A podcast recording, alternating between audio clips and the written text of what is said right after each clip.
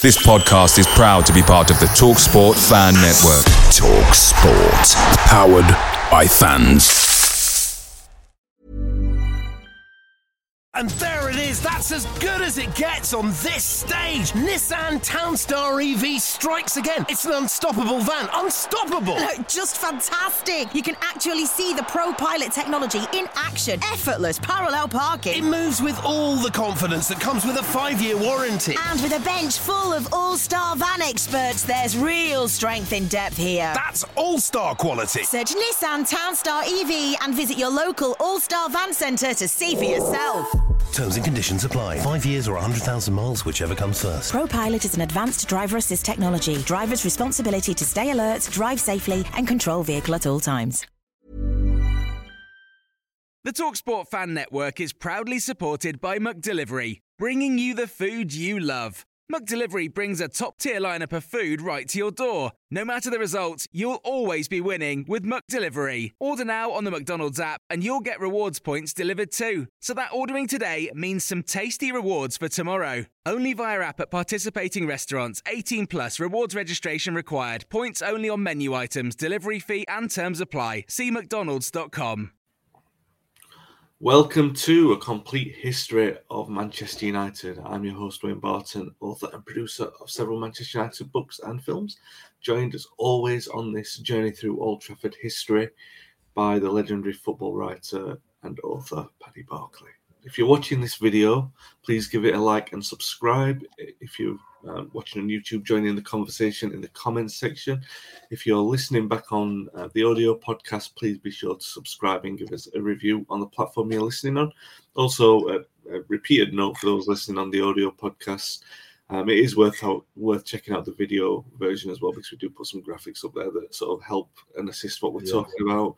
Although, you know, hopefully it's still enjoyable on the audio podcast as well. We're just making sure that we're getting the multi-platform experience for all of our listeners and watchers as well. Um, Paddy, in the last episode, we took in the fifty-two fifty-three season um, and mm-hmm. observed as Busby ruthlessly tore apart his title-winning team um, and the forty-eight side, as we've um, mentioned a few times. I mean, it's well sort of documented in United history that the fifty-two um, winning team was the forty-eight side, effectively.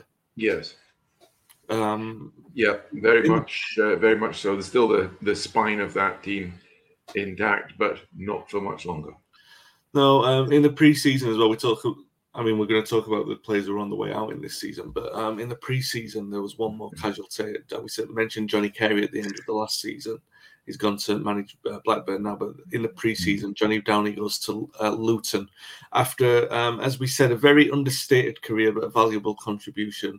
Underappreciated, even maybe by himself, and maybe, I mean, we talked about Johnny Morris and how confident he was. Yeah. Um, Downie came in as a, an understated re- replacement for him, and perhaps because he never had the confidence of him, that's why he's not talked about as, as often. Mm-hmm. Mm, yeah, that, that, that certainly was Busby's Uh, reflection on it uh, in late later when, when when he thought about, you know, why Downie had not made the same impact, um, although he had a title medal and, and scored a lot of goals and made a lot of appearances, was well liked. It's not as if he was a sort of difficult character in any way, shape or form. Um, but uh, the only thing Busby, theory Busby could ca- come up with was that he was the opposite of Johnny Morris in terms of self-confidence and self-belief, um, but still had a good career. And interestingly, the it wasn't as if it would go down as a as a dodgy buy or or, or something like that, because uh, he paid eighteen excuse me eighteen thousand Busby did for for Johnny Downie, and he got ten thousand of that back when Downie stepped down a division to the second division to join Luton Town. So, you know, all in all, for you know to to get a title-winning Um, attacking midfield player for, for in effect a net eight thousand was was very good business. Yeah, you might liken it for if um, modern. Obviously, everyone listening to this is going to be modern. They're going to be from the nineteen thirties or forties. But um, people listening to this might um, look at Teddy Sheringham and think, "Do you know what? That's a, a very similar kind of situation." Yeah. Not in terms of a player, but in terms of the contribution, following Cantona. never the first choice all the time, uh, but made a very good contribution. No, but rather, rather, it's a good, good comparison. Rather like Downey, if you look at Sheringham's figures for yeah. United, let alone his achievements in terms of trophy winning, uh, if you look at the treble season and so on. So yes, Downey, but it's a good comparison. Um, you know, not not considered an absolute United legend, but um, but yeah, a good uh, good contributor to the club's history. Yeah. Yeah, and that's why I love doing these podcasts, really, is to shine a light on people like that. It's not many people talk about Johnny Downie, but I'm glad that we've given him yeah. his due um, credit in this in this season. Um, it's a really, really miserable start to the season, Paddy. Um, three defeats and five draws from the first eight games. United mm. were looking to bounce forward from the eighth place finish of the previous season. Mm. But um, this really terrible run of form culminated with Busby making a few changes, realising really that the, the older generation that he's got in the team are really, they really are coming towards the end. It all culminated, I mean, the form picked up a little bit, but it really all culminated in the um, late October period, wasn't it? Because there's yeah. an uninspiring one nil win over Aston Villa where big changes are afoot, because even though they win, they get tons of criticism in the press. Mm-hmm. Yes. Yeah, that's right. Um, I mean, they were a long way behind the team of the moment, which was Wolves, you know, the great, you know, rivalry between Cullis of Wolves and Busby of United. Um, a, a long, long way behind, or so it seemed. Uh, as you rightly say, there were grumbles. The crowds were not good. Uh, I mean, there had been a fall since the post-war peak in nineteen forty-eight in attendances over the piece. But United's had actually fallen a little bit above the average. So uh, there was discontent, and uh, perhaps, except among the really knowledgeable, a lack, uh, despite Busby's contention that there's two hundred thousand pounds worth of talent in the youth ranks and so on, uh, Um, despite all of that, there was a sort of, well, that's all very well, but let's see it in the team. Well, as you rightly say, in the autumn, those kids began to graduate en masse into the first team. Um, and it was, uh, some some people sort of date this from the friendly against Kilmarnock, which was, I think, in November, I'm not sure, late, uh, late October, November. Um And it, it, it, Busby was supposed to have thrown the kids in. Well, it wasn't quite as uh, radical as that. Um, at Kilmarnock, Dennis Violet, local local product, uh, did come in um, at the expense of, of Harry McShane, um, indirectly. And uh, funnily enough, because it was a friendly to open the Kilmarnock floodlights, um, substitutes were allowed. Uh, which, of course, weren't allowed in first-class matches. And uh, Duncan Edwards came on as sub. So, yes, it, it's fair to, to date the Busby Babes from that. But the Busby Babes phrase was born a little bit later, because um, only weeks later, um, United fielded a, a, a young side at Huddersfield. It was a nil-nil draw, but apparently a sparkling game, because the Manchester Evening Chronicle headline read, "Busby's Bouncing Babes Keep Whole Town Awake." Uh, clever headline, and uh, because of Huddersfield Town. Um, and apparently, yeah, really, really good entertainment, despite the lack of goals. Was that then a two-all draw against Arsenal at Old Trafford, and then it took off. The Busby Babes took off. six one at Cardiff, and a magnificent performance uh, at Blackpool, where I, I think, Wayne, you would agree that this was the delivery to Old Trafford, because the, the big win at Cardiff had been away. Suddenly, Old Trafford, with fifty-two thousand watching and beginning to believe, saw an absolutely glorious performance against Blackpool. Yeah, absolutely. I mean, the, we talked about the Villa game. You talked about the attendances, so let's have a look at that. The Villa game, it dropped to thirty thousand two hundred sixty-six. Mm. Against Arsenal, the two-two draw, um, twenty-eight thousand at Old Trafford. Mm-hmm. So, um, yeah, they, they came back um, to, you know, an extra twenty thousand came in through the, the doors against um, against Blackpool. I just want to run through that team because it's so interesting to look at this. It's five years from the final. Mm-hmm. And the nine changes in that team, most mm-hmm. have come through the youth system. So it's Ray Wood in goal, Bill Foulkes at right back, Roger Byrne at left back, Chilton playing that role in the middle. Um, mm. Whitefoot and Edwards are the half-back line. They're yep. effectively the defensive midfielders. And then yep. the forward line is um, Berry, Blanchflower, Taylor, Violet, Rowley. He's playing on the mm. left-hand side as yep. Taylor's coming to the middle and mm. immediately made an impact uh, in yep. there. Taylor scores an hat-trick in the um, in the win over Blackpool. Violet gets the other goal. It's an incredible turnaround of players, that, isn't it, Paddy? I mean, we talked about them as we've gradually dropped them in through the series, but to yeah. make nine changes like that, um, Wood and Chilton, no, sorry, it's not Wood and Chilton, is it? It's um, Chil- Chilton and Rowley, the only ones who are still. Yes. The, um, and Rowley, Rowley just hanging on. In fact, they're both just hanging yeah. on. The other thing is that uh, even though Taylor was a bought player, Berry was a bought player. But if you take the two veterans from forty-eight out, the average team, the average age of the team, of the nine, the other nine, was twenty-one, average. So, I mean, uh, this this was definitely the, the birth of the babes, if you like. And, um, and really, it captured the, uh, if you don't mind, I'll just read a little from, there was a great um, sports writer, football writer at the time called Donnie Davis, um, who wrote for the Manchester Guardian.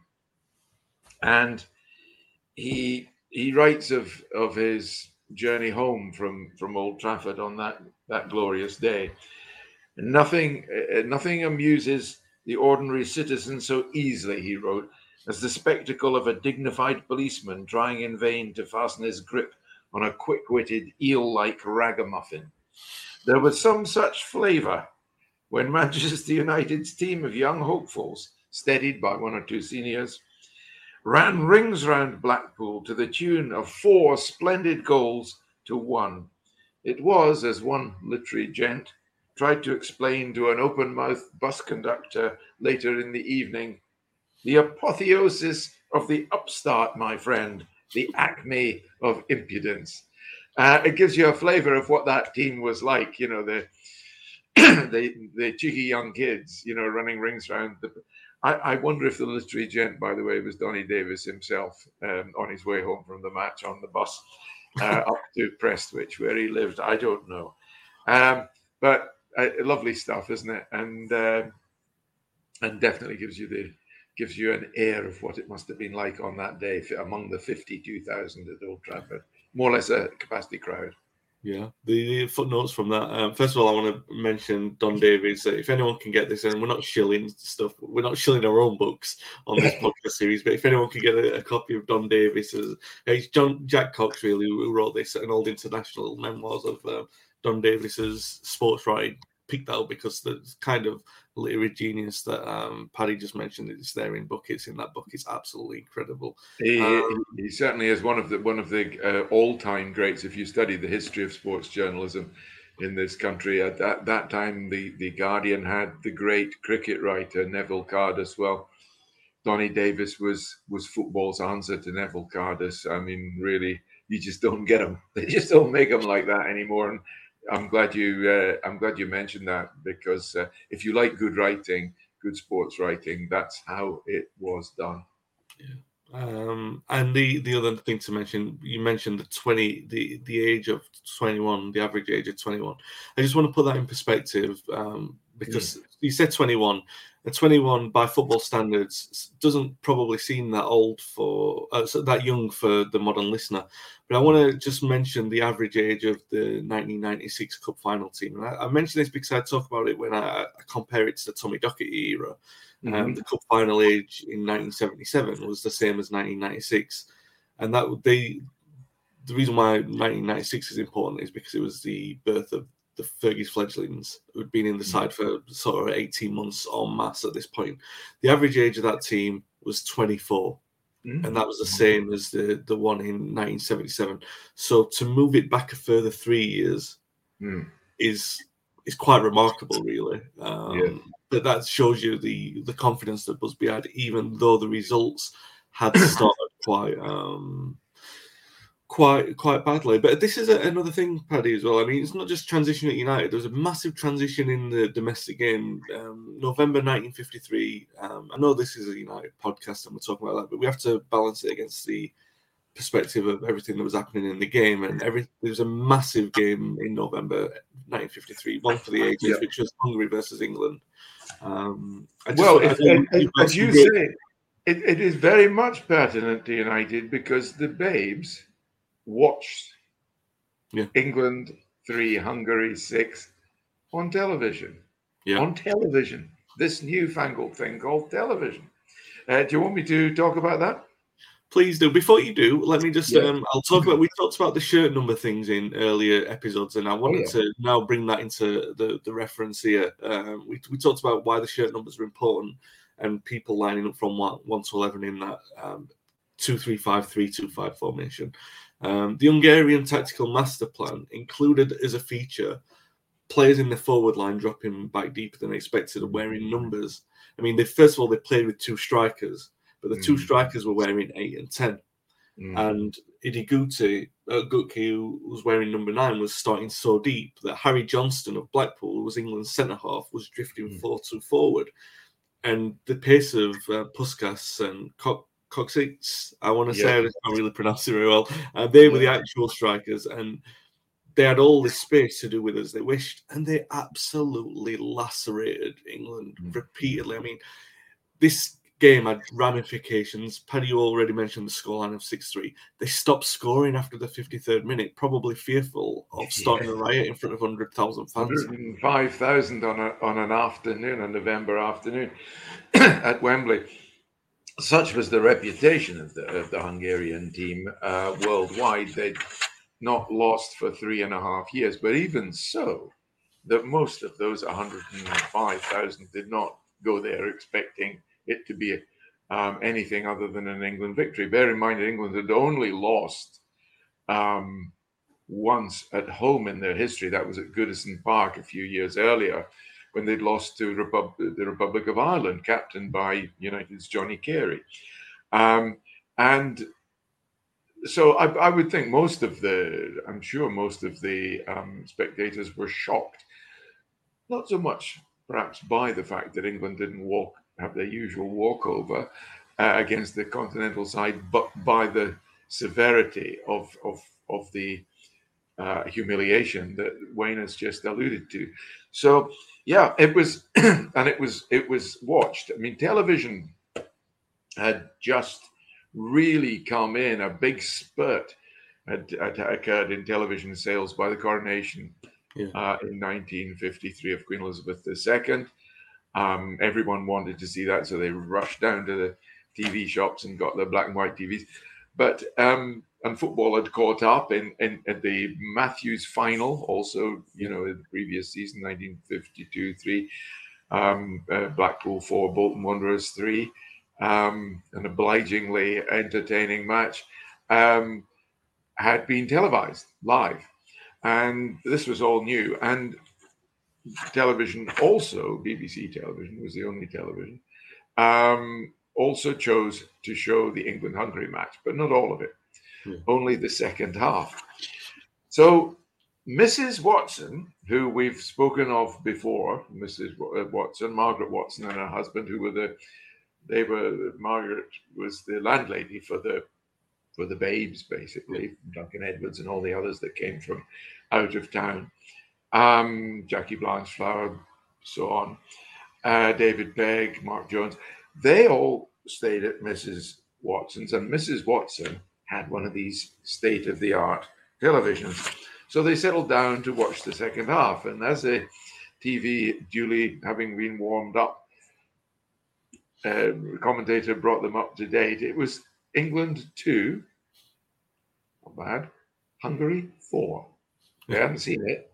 They had to wait until the Pathé News in the cinemas because the first half wasn't televised. Um, they hadn't seen the famous goal. If you, if you, if you know your history of, of football, you know the, about the famous Ferenc Puskas goal where he drags the ball back, leaving Billy Wright of England sliding on his bum and lashes it inside the near post. And and they had to wait. But the Hungarians did duly lay on a couple of quick goals in the second half to make it six two before Alf Ramsey, you know, managed a sort of semi-consolation goal to make it England three, Hungary six. And you can imagine Mark Jones, young man though he was, he smoked a pipe and he must have bitten through the stem when he saw that. Um, and uh, it was it was a great performance. And you say, yes, we're veering away from Manchester United into England territory, but not quite, because Busby, Busby's Manchester United, but this this Hungarian team was Busby's favourite. This yeah. was his this was his football, and when the inevitable inquest started in the media after the after the six three defeat, um, a lot of the argument was, but. Yeah, we're, we're, we are learning. You look at Manchester United. They're playing a, a sort of Hungarian one, one and two-touch football. Uh, they interchange positions more than the average team. Other people disagreed. Other people said, no, no, who's top of the league? Wolves. The directness, pace, Stan Cullis's football. That's the, the way forward. It's we we if we you know are true to this gung-ho football, we won't have too much to fear from the Hungarians. Well, the the, the F A, Sir Stanley Rouse, the um, the, uh, the the F A F A secretary, boss, really chief executive, convened a meeting of um, managers and chairman, at which Busby argued, let's have fewer fixtures to give more time for training and. And because uh, there were twenty-two clubs in the Premier, the equivalent of the Premier League at that time, he wanted it trimmed a bit um, to, to give more time for training and, and less pressure on, on the players to play. And um, he thought that would that would help. Um, but because there were not only twenty-two managers there, but twenty-two chairmen, the chairman thinking, well, we don't want to lose one or two home matches, the revenue from that, they quashed that idea, and it was, well, it, it was decades before that that came about. But um, yes, it was uh, there was there was a huge huge debate, um, and not only that, um, Busby wasn't the only one who learned from the Hungarians and was influenced by them. Uh, even in Manchester, his friend Les McDowell, another Scot, was the manager of uh, Man City. And he immediately ordered his reserve team to play in this style with the ten and the eight as the furthest forward and the number nine, the false nine, dare I say it. Um, uh, and at the end of the season, he announced that uh, from then on, the first team would be trained throughout the summer in this system.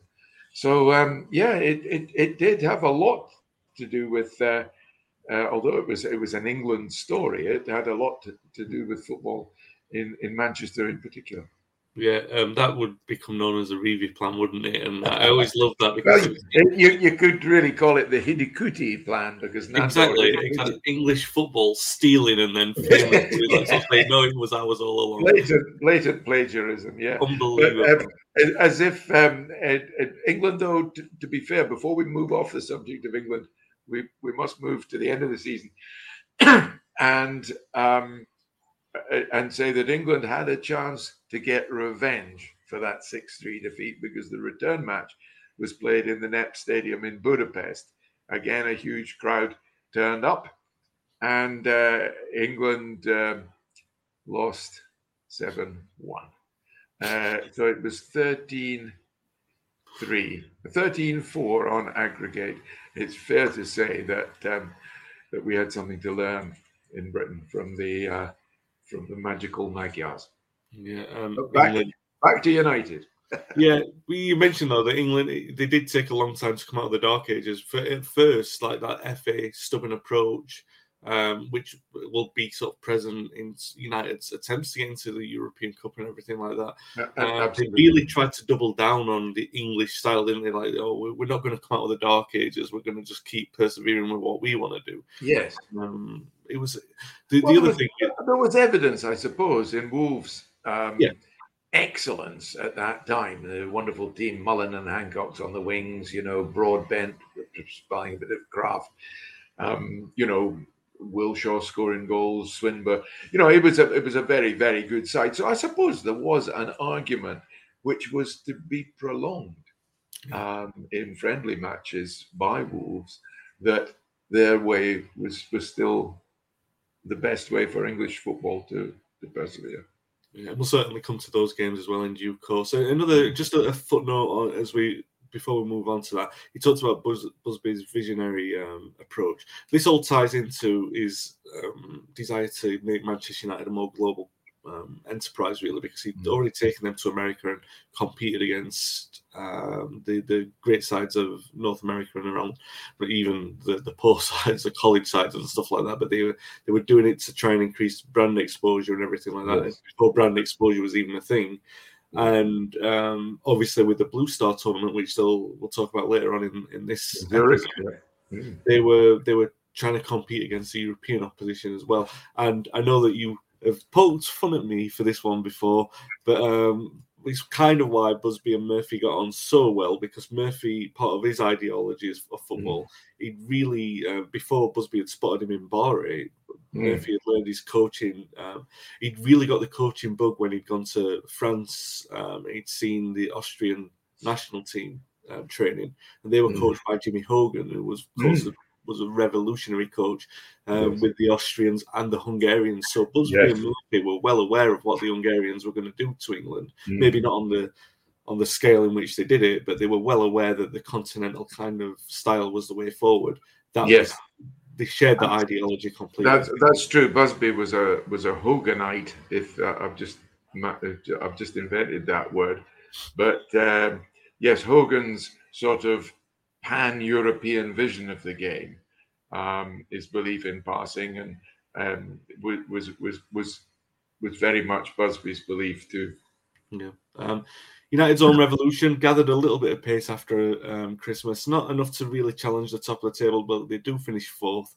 I, I'll tell you, run through some of the score lines, which will sort of give you an indication of um, how this mm. was going. They scored five against Liverpool and Sheffield Wednesday at Old Trafford, but they conceded five at Burnley and against Bolton at Old Trafford. So it's obviously teething problems. Well, given the, given the poor start, fourth is not bad, actually. No, uh, and it's, it's a great tribute to the immediate impact of the Babes. Yeah, and the, um, another note on the transition, or the scale of the transition, just before Christmas, um, United's reserves won against Wolves' reserves, and you might think, oh, well, this is a good indication of the future, considering Wolves are the dominant side, but wait until I read the side out to you, the, the United reserve side. Crompton, Aston, Redmond, Gibson, Coburn, Scott, Pearson, Cassidy, and the three kids in the side are Lewis, Jones and Pegg. It's remarkable that they've got that amount of power in the reserve side. Well, I, th- I think also Busby wouldn't want to wouldn't want to lose to Cullis, although he was a great friend. He was his main rival, so he he, he stuck a few uh, a few wise old heads in there. And uh, what was the score? Um, I, I, I think it was three one. United, United won, did they? Yeah, oh, yeah, they won. yeah. Well, that there you are. It would, I mean, these Wolves, um, and they. They were also to meet in the two; these two great rivals, uh, United and Wolves, were to meet as well again in the Youth Cup final. Yeah, um, let's talk about the young aspects of it again, because the scorelines do become a little bit more respectable as the season goes on, and they narrow as well. So it's not five scored and five conceded, mm. um, but you can see the, the run of consistency. They they win four, they lose three, they win two, mm. they lose one. Um, mm. As these kids are getting used to life in senior football, so they do finish fourth, which is a decent conclusion, although they do have the F A Cup disappointment uh, with a five three at Burnley. Um, you mentioned the um, the first iteration of the Busby Babes, or the Busby Bouncing Babes. When United lose two nil to Blackpool later in the season, mm. um, the, the the actual Bouncing Babes part of it gets truncated, and Busby Babes is put in the... Um, it's I think it's the... Evening Telegraph in um, in Blackpool, uh, the, the green supplement. So Blackpool's skill beats the Busby Babes, um, and they, they did, obviously. But the youth team, as you mentioned, Paddy, they, they did continue to deliver. Um, there was another F A Youth Cup win in that win over Wolves, a very entertaining four four draw in the first game, and then yeah. they win one nil in the second leg. And the kind of players who are coming through in that team are Eddie Coleman, Wilf mm. McGuinness, Bobby Charlton, Albert Scanlon. This time round, they're able to accept the invite to the Blue Star tournament, which you may be able to see on your screen now. Um, oh, yes. It's, they, they win the tournament, of course, because they're the best team in there. And if you um, are watching the video version, you're going to see um, some very uh, distinguished names in Old Trafford history there. David Pegg, the captain, who was accepting the trophy from the mayor of Manchester, Lord Mayor of Manchester, on their civic return, the reception that they get on the return. So you've got Pegg there collecting the trophy. In the back, looking on proudly, you've got Jimmy Murphy and Bert Wally. Um, right in the middle, and um, Wilf McGuinness with a, he might confuse you with his shock of hair, looking a little bit like Johnny Morris there. But um, yeah, a lot of babes in, in that team there, and as you can see, I'm very proud to to receive this uh, inaugural award, because it's the first European trophy won by a Manchester United team, really, the Blue Star Tournament. Um, even by the end of the season, Paddy, the reserves, I know these players, again, we're going to mention them later. Uh, but the reserve team, we talked about the, the star names like your Crompton, your Aston, your Redmond. These players who had been mentioned many times in this series already. Uh, mm. But at the end of the season, the reserve team, the kids are pushing them out of the reserve team. You've got Clayton in goal, Goodwin, Freddie Goodwin. You've got Jeff Bent, who and the player we're going to mention, Albert Scanlon. So all these players are coming in and... Um, not even just dominating the first team, they're saying, come on, our time in the reserves as well. So yeah. the transition is just remarkable. And the, the pace of it now, considering where we were eighteen months ago, is just astonishing by any measure, isn't it? Mm. Yes. It, it. I mean, I find it hard. I, I think we find it hard to, to keep up with the volume of young players coming through. We're just sort of suddenly chucking in names like Violet, Coleman, um, You, you know, the, the David Pegg, all of them, uh, sometimes for very sad reasons, destined to become United legends. Um, you know, and, and, and we're not we're not mentioned. You, you know, and then suddenly we pick up another three names. It's it's bewildering. Yeah. It is it is genuinely bewildering, the prolific nature of the youth development now. Um, uh, at, at Old Trafford, even greater with jo- Joe Armstrong having joined the thing than it had been in the Louis Rocker days. Extraordinary. Yeah, and, and the likes of Coleman, by the way, I'm running through these names because they mentioned in the Blue Star and the Youth Cup, when they're introduced into the first team, don't get um, worried. We're going to be giving those guys a lot yeah. of love and, and the, the due mention that we have for every first team player so far. And well, let's get into that first team player squad then. There's only two introductees this season, but I will run through the squad as I normally do while I pop up the first one in there, who is Noel McFarlane. But he's a forward, so I'll get to him in a moment. So the, the team, Ray Wood is a senior goalkeeper, and as always, I will put up the tactics. I'll talk through the tactics in a moment of the regular first team. But Ray Wood is the first team goalkeeper. Um, twenty-eight appearances in all competitions, twenty-seven in the league. Um, Jack Crompton makes a fair amount of appearances, fifteen, again, as he's on the way out. Uh, but he's established himself as by far a more reliable deputy than the erratic number of goalkeepers Busby was bringing through. Reg Allen, obviously, is, is uh, retired by now um, after serving the club well and winning the title. Um, John Aston, clearly towards the end now, he's, he scores two in twelve appearances in the league. Roger Byrne, established as that left-hand side um, fullback with three goals in forty-one league appearances, um, forty-two appearances in all competitions. Bill Foulkes is at right back, and we'll get to him in a moment when we look at the tactics. He plays thirty-two games and scores a single goal. He's replaced Tommy McNulty at, at right back, and McNulty makes just four appearances this season uh, without scoring. Billy Redmond, the Um, erstwhile left back, is makes a, a single appearance this season. The halfback line, Alan B. Chilton, forty-two appearances, a single goal, forty-three in all competitions. Emery Coburn, eighteen appearances in the league. Duncan Edwards is sort of hammering these guys out of the way with twenty-five appearances in the league and uh, twenty-five in all competitions, sorry, and twenty-four in the league.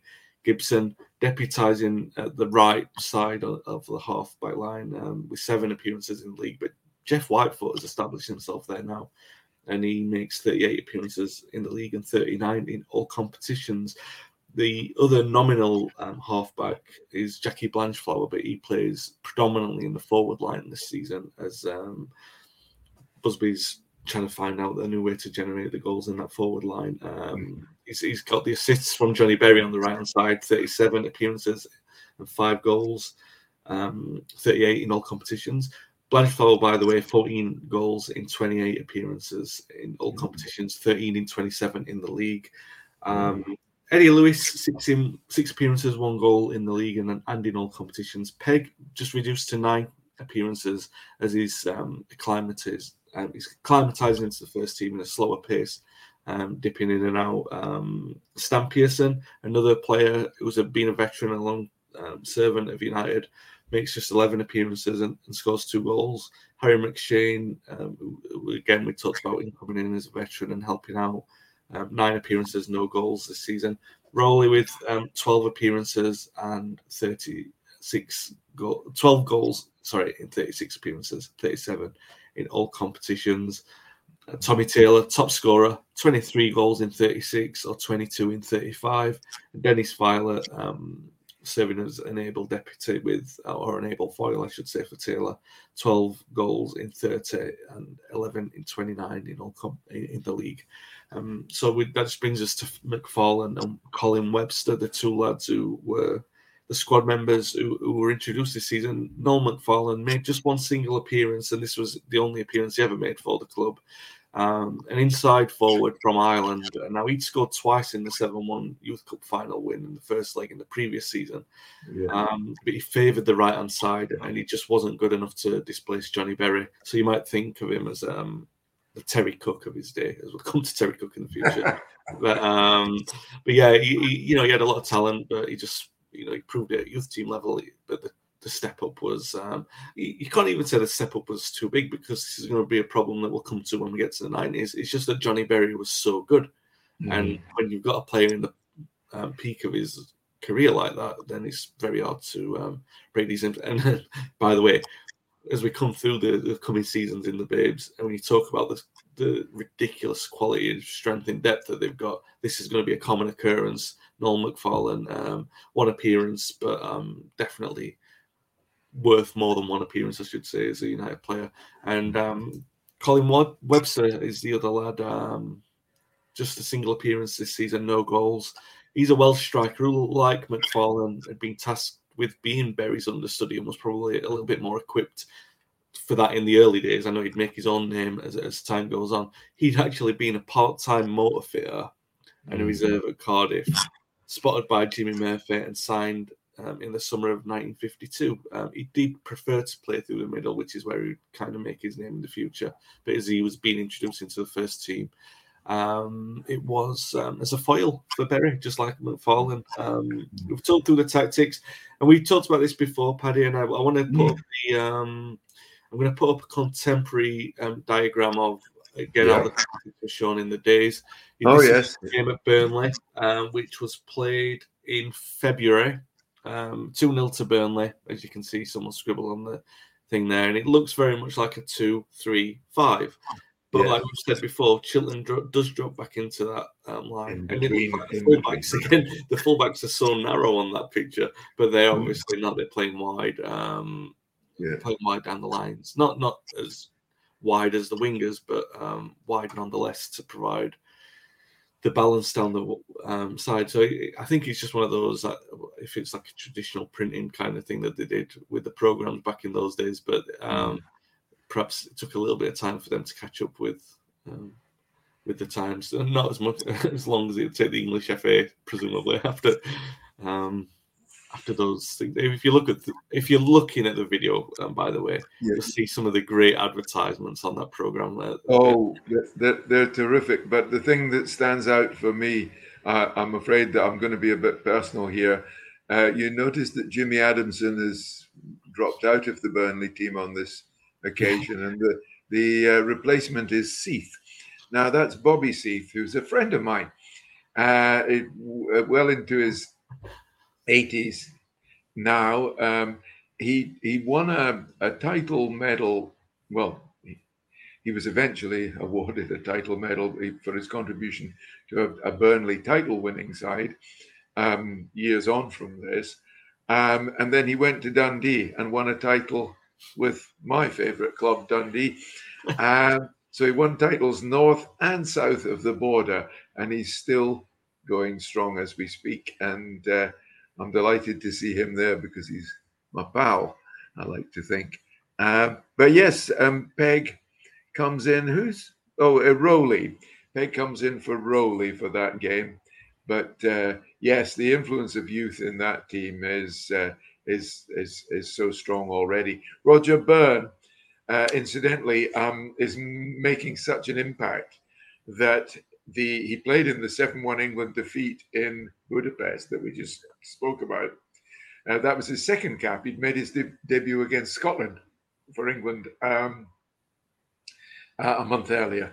So uh, Roger Byrne, as well as having made a huge contribution to United's title-winning team, was was establishing himself as a serious England uh, England left back uh, at that time. But uh, yeah, you can see the you can see the changes there. In fact, with Chilton is the only one of the old uh, forty-eight team left in that particular side. Well, uh, Jack Crompton, Uh, who's in on that day? Yes, sorry. The only outfield player is Chilton. Remarkable. You said he made.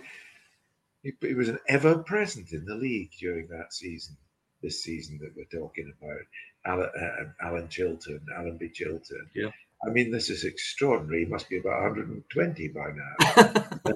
But it, it, isn't it funny how, he, like a good wine, he just seems to get better and better and better. Yeah, it was definitely assisting with the development of these lads because they needed that experience, and you could see he's a beacon in the middle of that team, really uh, providing that experience. Poor old Seath here coming up against Duncan Edwards. Been happy to get that late um, drafting into the side. This was uh, the, yeah, that's true. Yeah, the United, uh, the most common United side of this season, not in terms of that they played together, but in terms of um, consistent appearances. So Wood would be the first choice in there in goal. Uh, Foulkes, Chilton, Byrne in the back line. Um, and then Whitefoot and Edwards playing. He got seventeen, eighteen and six, seventeen in the back line, in the in the defensive midfield. It's staggering, really, isn't it? That they are not even te- just teenagers, that they were young teenagers by football standards. And Busby yeah. got the, the goal to play them in first division football. Um, Violet and Blanchflower serving as the inside forwards. Blanchflower, as we said before, does traditionally favour playing a little bit further back, but it shows um, how good he is as a footballer, that he, um, you know, and how strong he is as well, that he can play further forward. It's interesting. There's there's just no experience. If you look at the middle midfield four, yeah, there's, there's just what would what would the average age of that be? It'd be under twenty. Yeah. Um, Chilton propping everyone up there in, with the um the I'm, I'm sure Chilton was uh, offering advice to the youngsters. Yes, definitely.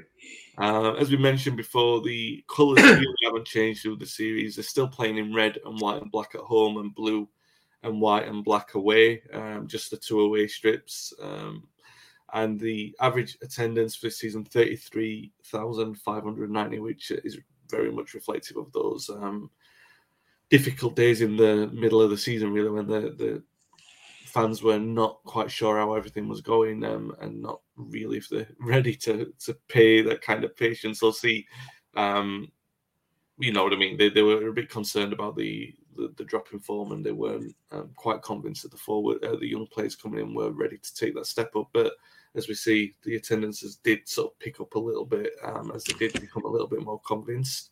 Um, and the United review, as we mentioned before, and I'll probably pop up a, um, a, an image of this in future episodes, that it's still not changed from the traditional handshake um, that we show, showed in the first episode. So um, tradition running right through Old Trafford at the moment. Um, but yeah, that's, that's it for United this season. Um, In terms of key results, Paddy, the Villa one is always seen as the notable game, yeah. with the friendly uh, in the midweek at Kilmarnock, and then the nil-nil draw at Huddersfield the following week. That That's the week that's seen as a sliding doors moment in the club's history. And if, if, like you said, it's probably not factually accurate in terms of the number of changes, that, that it's been such a gradual moment that it's probably that moment in time where Busby had said, no, I'm all in with the kids and we'll make this transition a proper one now, as indicated by the fact that the reserve team was populated mostly with the foot. Yeah. Um, yeah, so elsewhere in England, Wolves win the league, West Brom win the F A Cup in a Midlands clean sweep. We talked about Spurs and Newcastle doing the perennial um, tri- uh, trophy Mister Outers in the early season. Uh, well, mm. what a, a success for the Midlands this time round. But United obviously do have that success in the F A Youth Cup, which is going to reap dividends for them in the future. England, yeah. like I said, hoping for revenge, went to Hungary in May and lost seven one. uh, the, the Youth Cup final, though, was uh, although it was, you, you know, the, it, it was again the rivalry, the Cullis-Busby rivalry, but uh, much closer than than yeah. uh, the previous one. It was a four all draw at Old Trafford, and then twenty-nine thousand turned up at Molineux to uh, to watch what they hoped would finally be a Wolves. Wolves win over United in the Youth Cup, but um, a, a David Pegg penalty took took the trophy back to uh, to the cliff, and uh, uh, the, the, this was this was Busby just hinting that he would be the winner of the Busby-Cullis rivalry, which at the moment stands at each manager has one league title and one F A Cup. Uh, so still a lot to play for. Oh, by the way, just one other thing, if we're talking about football generally, Preston North End lost the cup final um, to, as you say, West Bromwich, but uh, a consolation was that Tom Finney of Preston, the Preston plumber, won Footballer of the Year. Fantastic stuff. Um, hope you've enjoyed this. It's been a, a wide-ranging, nostalgic episode, this one, because we've touched on many things. And let's hope that United are going to be, um, well, let's hope. No spoilers, but um, maybe Busby can tip the Cullis rivalry in his own favour in the future episodes. Um, if you're watching this video, please do give it a like and subscribe and join in the conversation, as I said, in the comment section. If you're listening back on the audio podcast, please be sure to subscribe on that platform and give us a review on the platform that you're listening on. Thanks for watching, thanks for listening, and we'll be back with the next episode. Away days are great, but there's nothing quite like playing at home. The same goes for McDonald's. Maximize your home ground advantage with McDelivery. Order now on the McDonald's app. At participating restaurants, eighteen plus serving times, delivery fee and terms apply. See mcdonalds dot com. And there it is, that's as good as it gets on this stage. Nissan Townstar E V strikes again. It's an unstoppable van, unstoppable. Look, just fantastic. You can actually see the ProPilot technology in action. Effortless parallel parking. It moves with all the confidence that comes with a five-year warranty. And with a bench full of all-star van experts, there's real strength in depth here. That's all-star quality. Search Nissan Townstar E V and visit your local all-star van centre to see for yourself. Terms and conditions apply. Five years or one hundred thousand miles, whichever comes first. ProPilot is an advanced driver assist technology. Driver's responsibility to stay alert, drive safely, and control vehicle at all times. This podcast is proud to be part of the TalkSport Fan Network. TalkSport. Powered by fans.